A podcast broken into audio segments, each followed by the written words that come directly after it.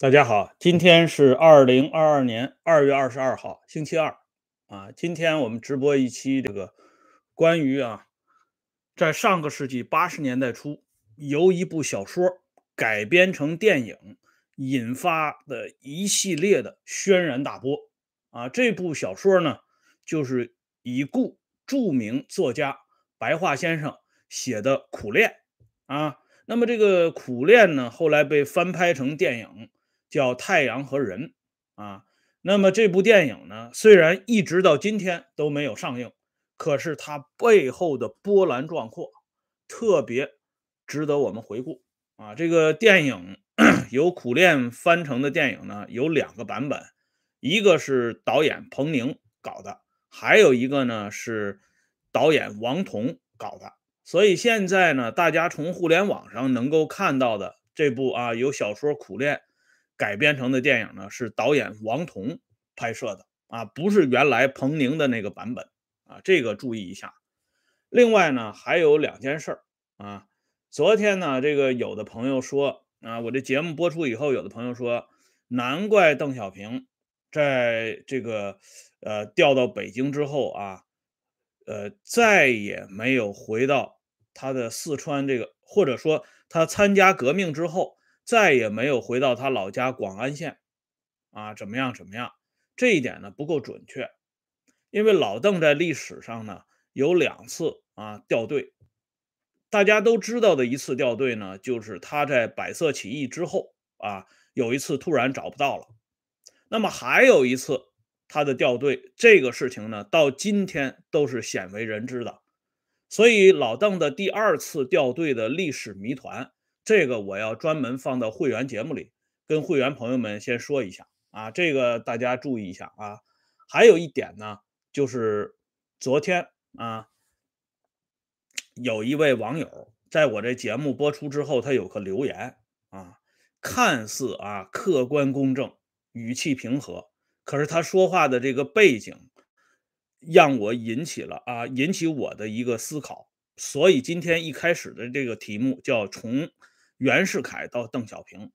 啊，以及王洪文给邓小平起的一个外号。哎，这位网友是这么说的，他说你呢不能期待啊邓小平这样一个无产阶级革命家一夜之间变成外国的啊民主国家的这个总统啊，这个跨度太大了啊，老邓呢是有他的局限性等等啊，说了这么一番话。我听啊，我看到这个回复之后我就乐了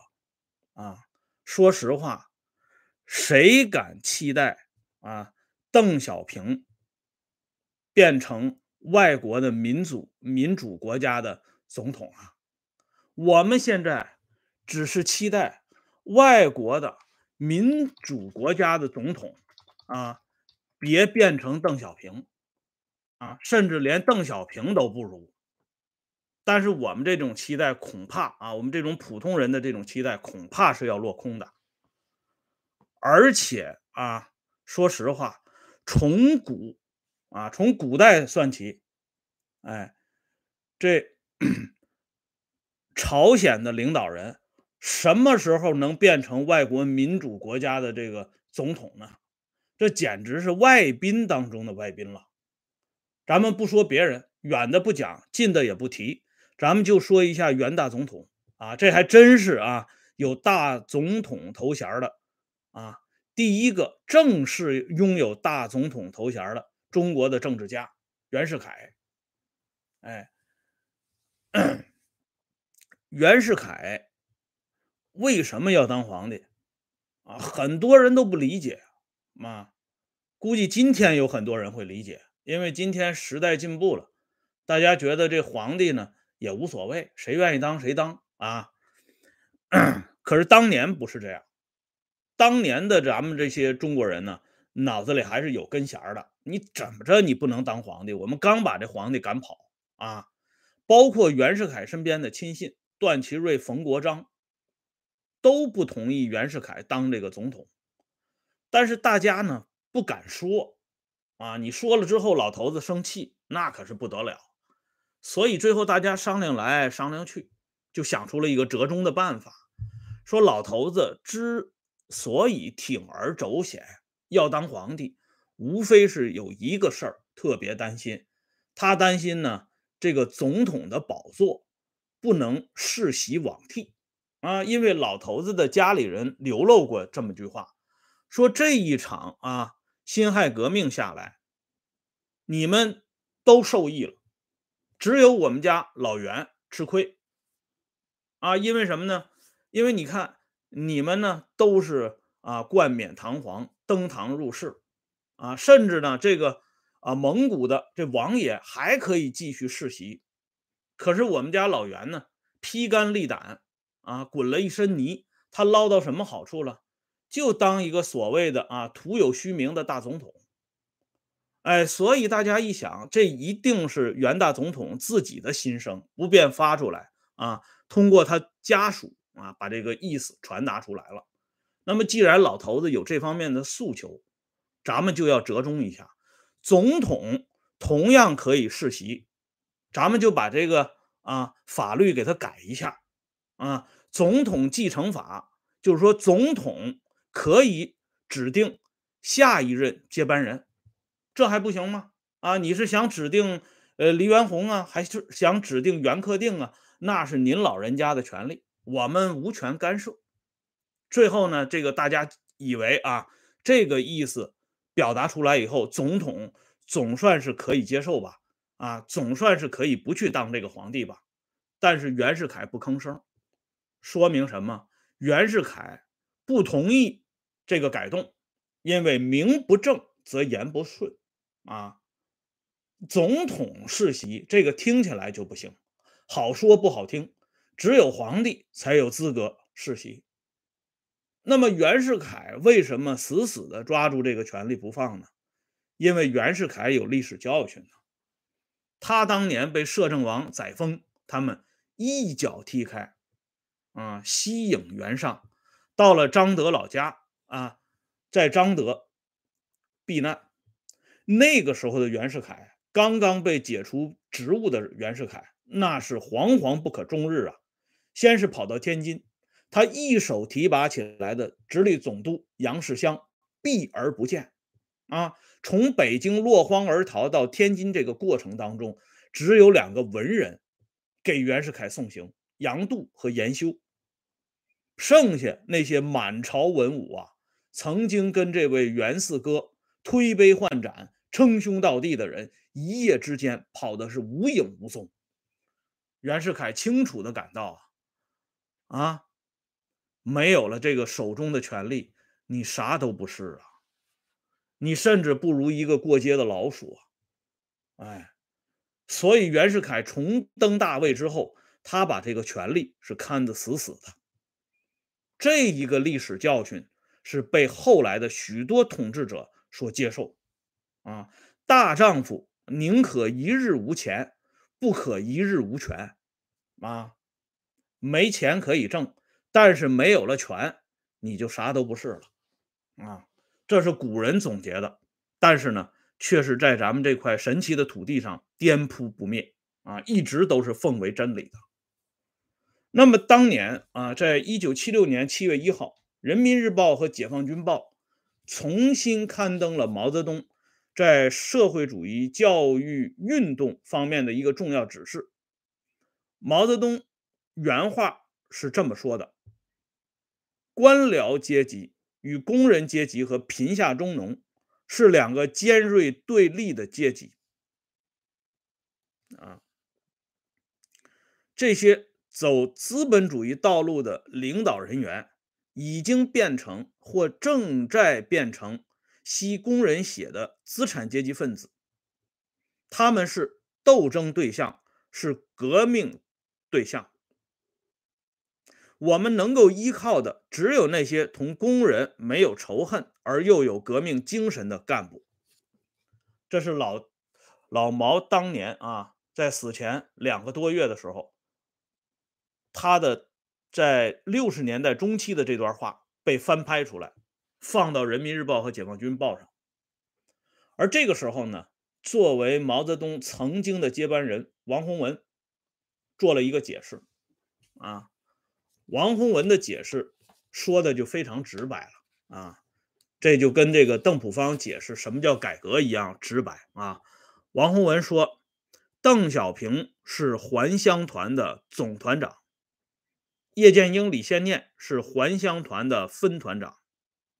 啊。这王洪文说完以后，这池群在清华大学又重复了一下，他说邓小平这个还乡团的总团长被揪出来了，但是呢还有副团长还有参谋长还没有被揪出来。哎，所以呢那个时候在咱们神州大地上，邓小平有一个外号叫还乡团团长。这还乡团啊，我们这代人是从电影上亲眼见过的啊，那可是不得了。有一部老电影叫《挺进中原》啊，那里边就演过这个还乡团的一幕啊，还有这个当年由小说《桐柏英雄》改编的一部电影叫《小花》啊，唐国强他们演的，那里边也有还乡团的身影，那可是非常的残忍的。哎，那么王洪文当年给邓小平起的这个外号，说实话啊，我们小的时候或者我们年轻的时候看到这段话的时候，本能的这个条件反射就是说，王洪文这小子太不像话了，这简直是污蔑邓小平啊！因为邓小平这个人，他在一九七五年力排众议啊，顶着极大的压力，甚至呢把这个身家性命压上去，搞了一场轰轰烈烈的整顿工作，让中国的上层底层从这个十年的动乱的重压下狠狠地喘了一口气啊。一九七五年啊，当时中国的经济有了那么一点缓和的迹象啊，这老百姓呢总算是看到了一点生活的希望，这些要归功于邓小平的整顿工作啊。不管邓小平这次整顿工作是从什么样的立场出发，是有什么样的初衷和缘由，但是它的客观效果非常之好，应该永远被历史所肯定。不容易啊啊 ,一九六六年到一九七五年长达十年啊，谁敢大刀阔斧的对各个行业进行整顿呢？啊，铁路、交通、工业、农业，甚至军队啊，只有老邓敢下这个手。所以到了一九七六年四五运动的时候，北京市的老百姓也敢冒着生命的危险啊，去支持邓小平，风雨不误啊。这就反映出老百姓心目当中邓小平一九七五年的真实形象啊，这为他后来的付出奠定了坚实的群众基础，这个谁也否定不了，这是历史的客观事实。哎，但是我们说但是啊，凡事都有两个层面。由于一九七五年的整顿，导致老毛对邓小平再下狠手，把他给干下去了。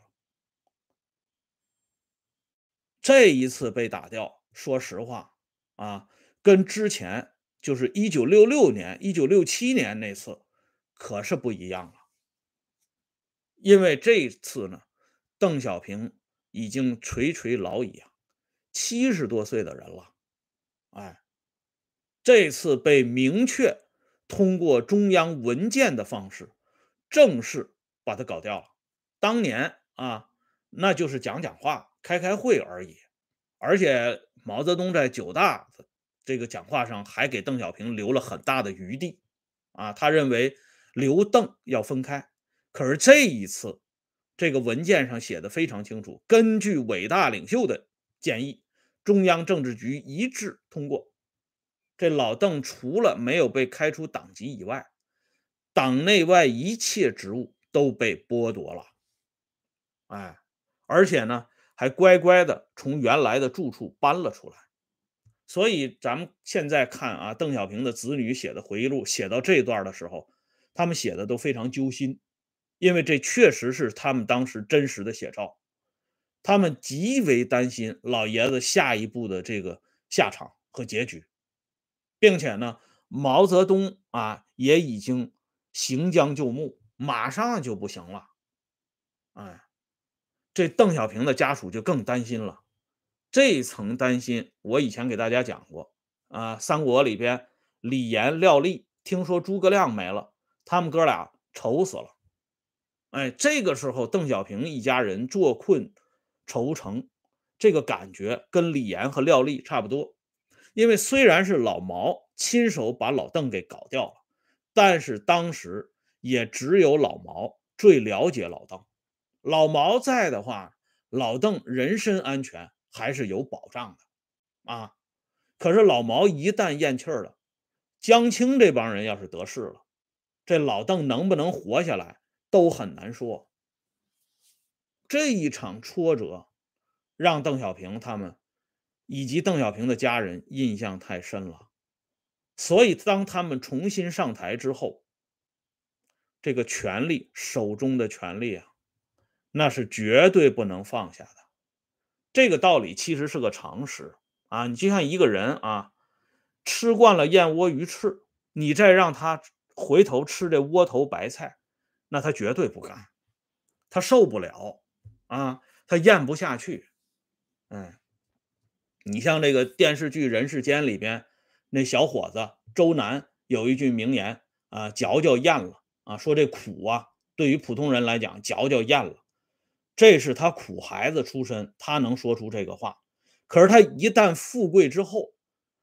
对于苦这个东西，他能不能还这么简单的嚼嚼咽了，那就不是那么回事了。好了，关于这个对两个网友的回复，话题说的有点长，但是呢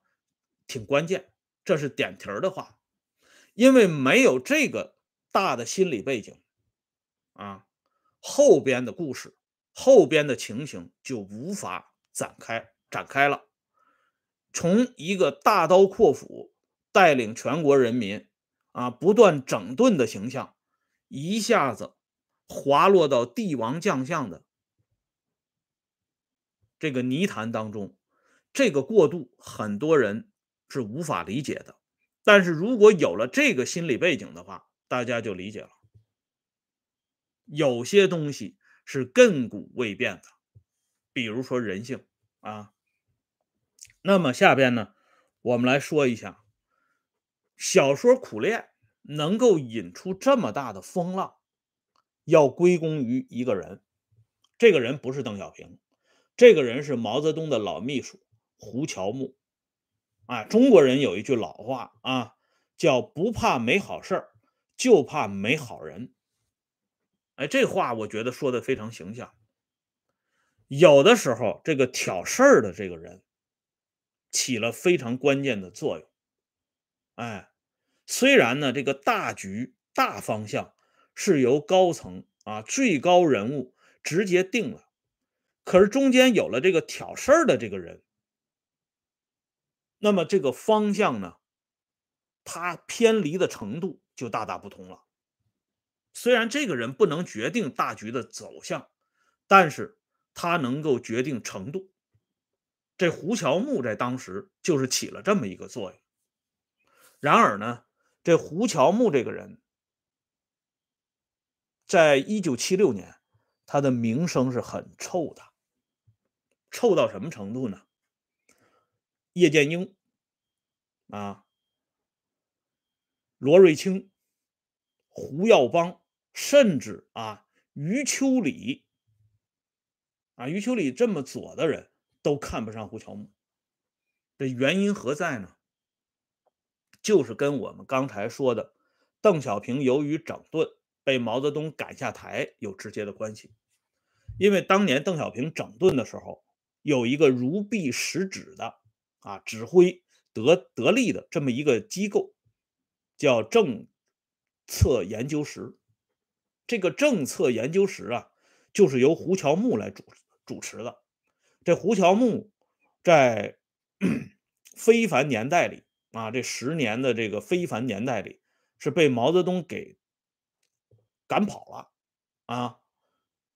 没有正经的工作还真是邓小平复出之后呢，拉了胡乔木一把，让他呢参与这个组建这个国务院政策研究室，并且主持这里的工作。啊，这个郑研时呢干了很多好事儿，这是不可否认的。哎，这胡乔木的形象呢也改善了不少。可是就在这个时候，风云变幻，邓小平下台了。老邓一下台，这个郑研时首当其冲啊，这是邓小平搭的班子，必须要予以清算。所以这胡乔木坐不住了，何去何从啊？你是揭发邓小平啊，还是沉默不语啊，还是继续支持，默默的支持邓小平啊？这三条路你必须选一条。这胡乔木非常聪明，他选择倒戈一击啊，胡乔木揭发邓小平，他是郑研时的牵头人啊，邓小平很多事情都是直接交给他办的啊，有很多人的这个调陈呢也是通过胡乔木啊转转交给邓小平的，包括那个著名的历史小说李自成的重新的呃与大家见面，都是由胡乔木经办的。所以胡乔木的这个倒戈一击在当时那影响非常之大啊，而且胡乔木绘声绘色的把邓小平跟他交办的一些事情原原本本的向上层啊、呃、做了反应。这样的话呢，江青他们这些人就抓住胡乔木提供的这个材料，狠狠的收拾邓小平。你包括王洪文说的什么还乡团的这些东西，其实都跟胡乔木的揭发有一定的关联。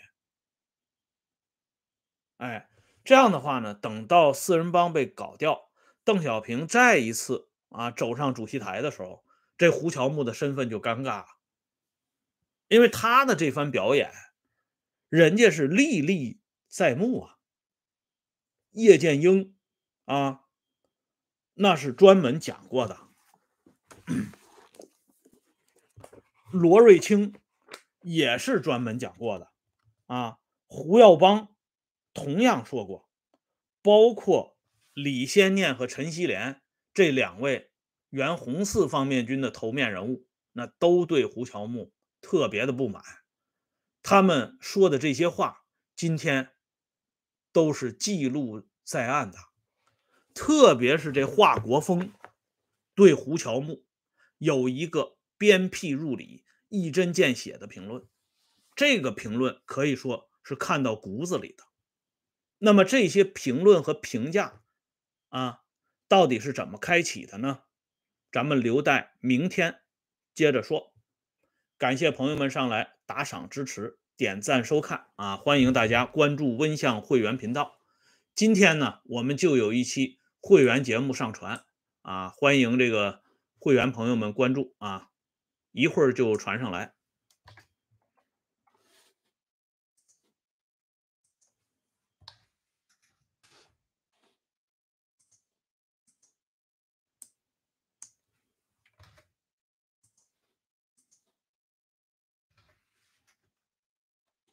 再见。